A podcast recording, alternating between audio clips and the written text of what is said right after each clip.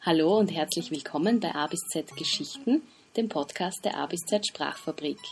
Mein Name ist Gabi und ich freue mich total, dass ich nach dieser etwas längeren, ungeplanten Corona-bedingten Pause wieder persönlich mit Menschen über ihre Ideen, Unternehmen und kreativen Projekte sprechen kann. Heute bin ich im siebten Bezirk bei Vokalcoach Andreas Häuser von Einfach Singen Lernen. Hallo Andreas. Hi, hallo.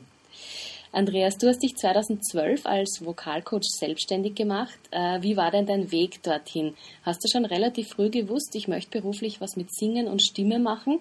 Oder bist du eher wie ich über viele Umwege zur Selbstständigkeit gekommen? Es war beides der Fall, würde ich sagen. Also gesungen habe ich wirklich schon immer.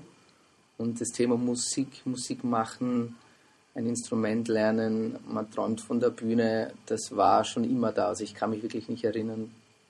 Das, na, ich glaube, von Anfang an war der Traum da. Da gibt es ja diese Freundschaftsbücher, wo man sich in der Volksschule, im mhm. Kindergarten. Und ich habe irgendwo mal eins gefunden von mir, bei einem Umzug entdeckt man so Dinge in Kisten. Und da habe ich lachen müssen, weil da stand bei Traumberuf wirklich Sänger drinnen. Ich dachte jetzt Feuerwehrmann oder Polizist. ähm, ich glaube, es war immer ein, ein, Kommen und ein Gehen, aber ich wollte immer was mit Musik machen. Ähm, das Singen und jetzt wirklich Unterricht im Sinne von, man arbeitet mit Menschen an ihrer Stimme, das war so nicht am Radar, definitiv nicht. Mhm. Ähm, das kam Jahre später dazu, wo ich glaube, ich habe einem Bruder von mir etwas am Schlagzeug gezeigt. Also, das sind so meine Instrumente, Schlagzeug und Singen. Und habe bemerkt, wow, das ist, ja, das ist was Cooles. Ich, ich kann da was, bin da zwei, drei Schritte meinem Bruder voraus, der zwar älter ist als ich und der möchte jetzt was lernen und ich zeige halt dem, was ich kann und der hat es voll aufgehabt und hat es schnell begriffen und war für mich so ein, hey, das ist, ist auch was Schönes. Also neben dem aktiven Musik machen, auch diese Leidenschaft, die man hat, weiterzugeben. Mhm. Der Beruf dann schlussendlich, wenn man da jetzt Jahre vorspult, ich glaube, da gibt es viele Höhen und Tiefen, weil es jetzt in diesem künstlerischen Bereich keinen Plan gibt. Also man sehnt sich zwar oft danach, also okay, man macht ein Studium oder macht diesen Lehrgang oder diese Ausbildung und dann hat man dann etwas in der Hand und wenn man das dann hat, spürt man, wow, aber das hat mit meinem Berufsleben null Verbindung. Mm, das kommt dann oft ganz anders. Das kommt dann auch ganz anders, weil es, ich sage jetzt mal, ein traditioneller Beruf, ich werde Koch mhm. oder ähm, ich möchte Gastronom sein oder hey, ich bin Bäcker und ich mache meine Lehre, meine Ausbildung, meine Maus, meine Mauster, meine Meisterprüfung und dann eröffne ich einen Betrieb oder ich übernehme den Betrieb meiner Eltern das sind dann oft Zugänge, wenn ich so mit Freunden rede, in, unterschiedliche, äh, in unterschiedlichen Geschäftszweigen, die da nicht einfach, aber es ist viel klarer der Fahrplan. Ja. Wenn man dann mit Tänzer, Musiker, ähm, Coaches in unterschiedlichen Bereichen merkt man so, oh wow, da gibt es diesen, diesen Fahrplan nicht. Mach eins, mach zwei, mach drei, dann passiert das. Das viel rumprobieren, genau, ausprobieren. Genau, es ist ein Ausprobieren und auch ein Entwickeln, was möchte ich machen, was möchte ich nicht. Und wie kann ich das in meine Selbstständigkeit bringen und wie kann ich damit dem Geld verdienen. Weil vieles, was mir vielleicht Spaß macht, funktioniert im ersten Moment dort, wo ich bin, vielleicht gar nicht. Mhm.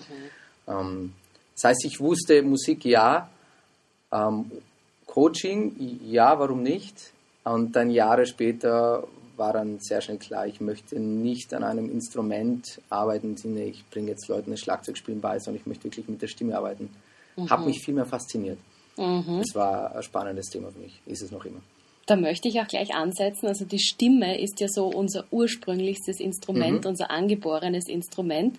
Und wir denken da, glaube ich, im Alltag gar nicht so groß drüber nach, aber eigentlich finde ich diese Stimme total spannend. Also könntest du das mal für uns runterbrechen? Wie funktioniert unsere Stimme?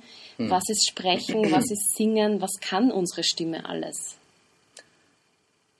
Schöne ist, dass zwischen dem Sprechen und dem Singen primär gar nicht so ein großer Unterschied ist. Natürlich ist ein Unterschied, aber wenn man sich bewusst macht, Moment mal, ich habe da irgendwie einen Kehlkopf, also der sitzt da in der Mitte vom Hals, da kann ich meine Hand mal ganz vorsichtig drauflegen und wenn ich dann spreche, spüre ich da so Vibrationen. Mhm. Okay, was ist jetzt Sprechen, Singen genau? Ah ich atme Luft ein, und dann ist, ah ja, Sprechen und Singen ist mal vorerst nichts anderes als ich atme aus, Luft kommt an diese Stimmlippen und setzt diese Stimmlippen, die im Kehlkopf sitzen, in Schwingung und ein Ton entsteht, jetzt mal ganz einfach erklärt, mhm. dann wird vielen bewusst, wow, wie cool war, warte mal, das mache ich ja den ganzen Tag. Mhm. dann ist ja das Singen richtig gar nicht so weit entfernt. Super. Und wenn ich dann daran denke, wie wir ja alle anders, unterschiedlich in verschiedenen Momenten empfinden, ich bin sehr glücklich, ich bin sehr traurig, ich bin verwirrt, ich bin gerade sehr stolz auf mich, Mhm. ich bin verunsichert, ich mag mich, ich mag mich gerade nicht und meine Stimme klingt dadurch den ganzen Tag immer etwas anders. Es hat dieselbe Farbe, aber schon verschiedene Sounds entstehen. Und wenn jemand einen coolen Song singt und man hört ihm zu, dann macht er gerade das. Der drückt sich aus, er erzählt eine, eine Geschichte und ähm, macht ja nicht immer die gleichen Sounds, sondern variiert die. Teilweise sehr, sehr technisch und sehr durchdacht, teilweise ohne Plan und einfach drauf los. Aber ich glaube, das ist immer so ein schönes Bild, ah ja, hey, ich rede den ganzen Tag. Und für die meisten ist es so, für viele Menschen, die einen guten Zugang zu ihrer Sprechstimme haben, tun sich dann beim Singen schon mal relativ leicht. Währenddem Leute vielleicht sagen, hey, ich habe schon mal beim Sprechen wirkliche Troubles, ich habe da, boah, es ist kratzt, ich werde unglaublich schnell heiser, es tut weh schon beim Sprechen, wird es ja dementsprechend beim Singen genau dasselbe sein. Ja. Das Schöne ist aber, dass es oft dann einfacher ist, beim Singen Dinge technisch zu arbeiten, die dann eine große Auswirkung auf das Sprechen haben, weil man vielleicht nicht stupide eine, ich weiß gar nicht warum, für viele sind Sprechübungen total langweilig. Ich finde das teilweise voll interessant, aber Leute, die mit dem weniger zu tun haben, merken dann, hey, ich darf meinen Lieblingssong singen und kann Einstellungen kennenlernen, die mir dann in meiner Arbeitswelt im Sprechen helfen können. Ja, also es geht einfach so Hand in Hand. Genau.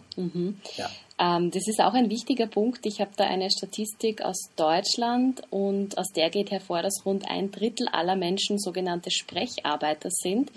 Das heißt Leute, die wie ich im beruflichen Alltag auf die Stimme angewiesen sind. Lehrer, Coaches, Schauspieler, Nachrichtensprecher, Verkäufer.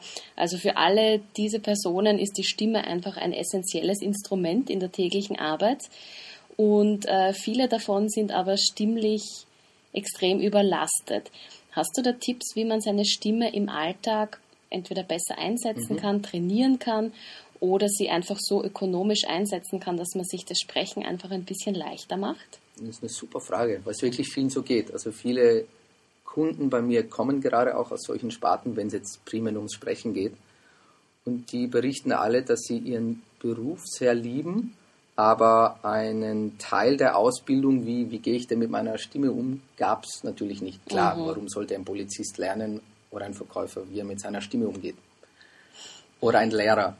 Aber da gibt es schon viele Herausforderungen. Ich glaube, es gibt Menschen, wie ich vorher schon erzählt habe, die haben einfach einen, ich nenne es jetzt mal einen leichten, einfachen Stimmzugang.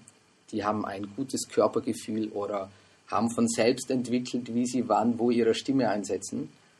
Und andere tun sich da sehr, sehr schwer. Ich glaube, was mal wichtig zu erklären ist, dass man versteht, in welchem Umfeld befinde ich mich, wenn ich arbeite. Weil, einfaches Beispiel, ich arbeite mit einem Lehrer zusammen, der plötzlich bemerkt hat, dass er ein Problem hatte, weil er Nachhilfeunterricht für drei Schüler gemacht hat, in einem Raum, der sehr klein war, sehr wenig Lärm war und er konnte in einer Zimmerlautstärke, wie wir das gerade machen, arbeiten.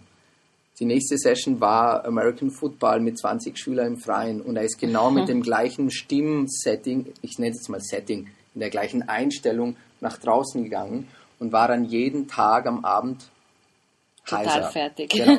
Das heißt, Ja. der erste Punkt, oh, stimmt, für viele logisch, für ihn war das nicht logisch. Hey, wenn ich in einem Kaffeehaus bin, spreche ich anders, als wenn ich in einem Raum bin, wo niemand ist, als wenn ich in einem Freien stehe und 20 Meter von mir steht jemand und ich muss mit dem kommunizieren.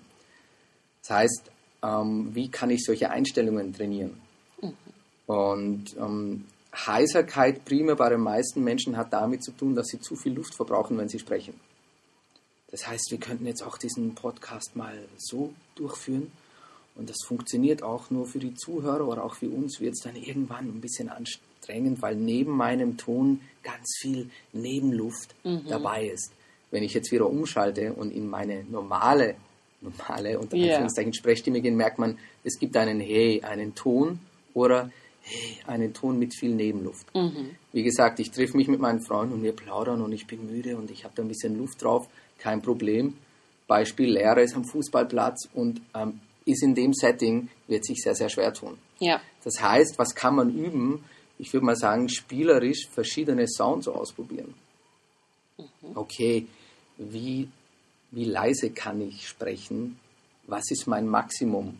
Was kann ich alles, wenn ich weiß nicht, im Duschen bin und ich habe Zeit zum Blödeln? Oder ich, viele Leute machen das im Auto witzigerweise. Und ein, wie kann ich Einstellungen definieren? Was ist denn eine quäkige Stimme? Was ist eine schöne Stimme? Was, was gefällt mir an einer Stimme? Sicher auch viel Geschmackssache, aber es gibt auch so, will man sagen, eine tiefe, warme, volle Stimme ist für viele Menschen viel angenehmer als eine Stimme, die sehr brüchig und sehr hoch ist. Aber das mal spielerisch absichtlich nachzuahmen und dabei herauszufinden, hey, wo findet denn diese Einstellung statt? Und da lernt man sehr, sehr viel und entdeckt auch vieles und merkt, wow, meine normale Einstellung in der Früh, wenn ich in die Arbeit gehe, ist die, die ist ja voll unangenehm, was kann ich denn machen? Und da hilft sicher ein paar Übungen zu entwickeln, auch im Experimentieren, die die Stimme entspannen. Viele Leute summen gerne, wenn sie zur Arbeit gehen, mm, weil sie aber merken, wow, das, das, das lockert und massiert meinen Kehlkopf. Andere finden das Summen total unangenehm und machen mehr eine flatte Übung, indem sie sowas ausprobieren oder ein Zzz machen. Aber es sind sehr viele Fließlaute. Ja. Ja. Ich sage es bewusst aber auch experimentieren, weil jeder da andere Töne als angenehm empfindet. Und ich würde auch in einer Tonhöhe starten, die sich gut anfühlt. Nicht zu hoch, nicht zu tief, nicht zu laut, nicht zu leise. Das heißt, es geht mal darum herauszufinden, wo liegt meine Stimme, wie kann ich die einstellen, wie kann ich die modulieren und dass die Stimme eben auch etwas ist, das ich sozusagen aufwärmen sollte im Idealfall. Ich sag mal, die ich aufwärmen kann. Mhm. Weil es gibt auch das andere Extrem, ich kenne Sänger, die würden niemals ohne 20, 30 Minuten Warm-up irgendwo singen. Ich sage jetzt, das ist ein Extrem. Das heißt, wenn die, wenn die uns jetzt treffen auf der Straße und wir zwei haben Geburtstag und wir sagen frech spontan, hey, magst du mir nicht Happy Birthday singen, du bist ein toller Sänger, dann würden die sagen, sorry, ich muss mich 20 Bin Minuten nicht aufgewärmt. Na, nur um bewusst zu machen, Ja. da gibt es viel Angst. Merkt, wozu musst du dich jetzt aufwärmen? Du, du sprichst ja den ganzen Tag schon. Ich kenne aber Leute, nehmen wir an, Workshop bei mir, Samstag startet um 11 Uhr, die schlafen bis halb elf. Dann wissen die, die brauchen circa zwei Stunden, bis ihr Körper und sie sich so weit wohlfühlen, damit sie wirklich singen können. Ja, für die meisten. Ich kenne Leute, die schaffen das schneller. Ähm, aber ja, es ist sicher hilfreich. Ich kenne viele Leute, die jetzt in, in so Telefoncalls arbeiten, die wärmen sich definitiv auf vorher. Ja, Okay. stimmt. Aber wie gesagt, es ist so eine feine Balance. Je trainierter du bist und je sicherer du dich fühlst, desto weniger Warm-ups brauchst du.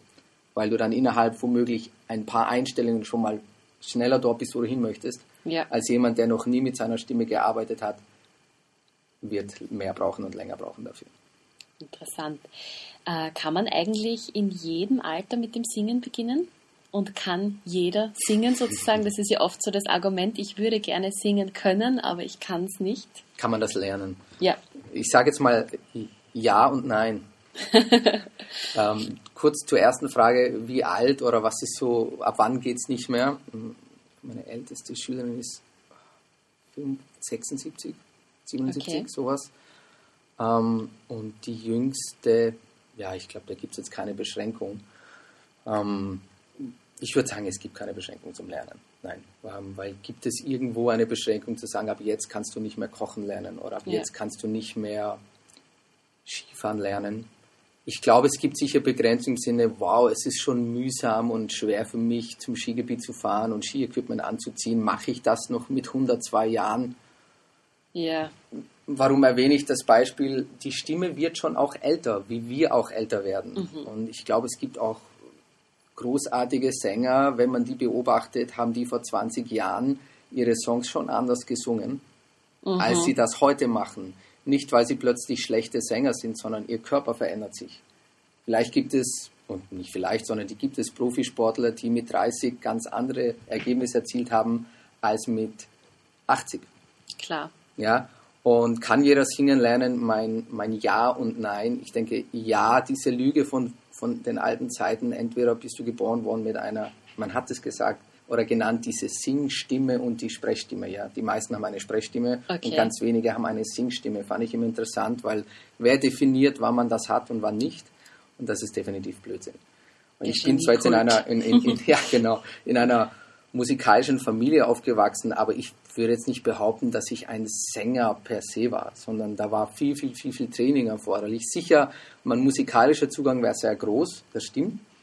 Aber ich kenne auch viele Leute, die jetzt sagen, ich spiele nicht mal ein Instrument. Ja, ist sicher schwieriger, weil dieser Bezug zur Musik viel weniger stattfindet zu Beginn, als jemand, der sagt, hey, ich möchte jetzt mal singen lernen und ich habe schon seit zehn Jahren Klavier gespielt. Ja. Für den ist es natürlich viel schneller einzubauen, hey, der Ton war ein bisschen zu tief oder ich würde den gern anders haben als jemand, der da noch null Erfahrung hat. Aber lernen, ja, kann man das definitiv. Wird jemand, jeder gleich sofort eine, eine Whitney Houston? Nein. Ja, verstehe. Du betonst dir das auch auf deiner Website immer wieder. Singen können quasi, das ist 5% Talent Mhm, und 95% Übung. Das finde ich auch super, weil besonders bei den kreativen Sachen verfällt man so in unseren Breiten, finde ich, gerne in diesen Geniekult, wie du sagst, man kann es oder man kann es Ja. nicht. Und die Leute unterschätzen, glaube ich, total, wie viel man durch Übung schaffen kann, durch Regelmäßigkeit. Ja, und man muss sich ja nur oder darf sich bewusst machen, wenn du auf dein nächstes Konzert gehst, ähm, wie viel Detailarbeit über Jahre von ein Lied entsteht. Ja. Jemand singt das, jemand produziert das, jemand nimmt das auf.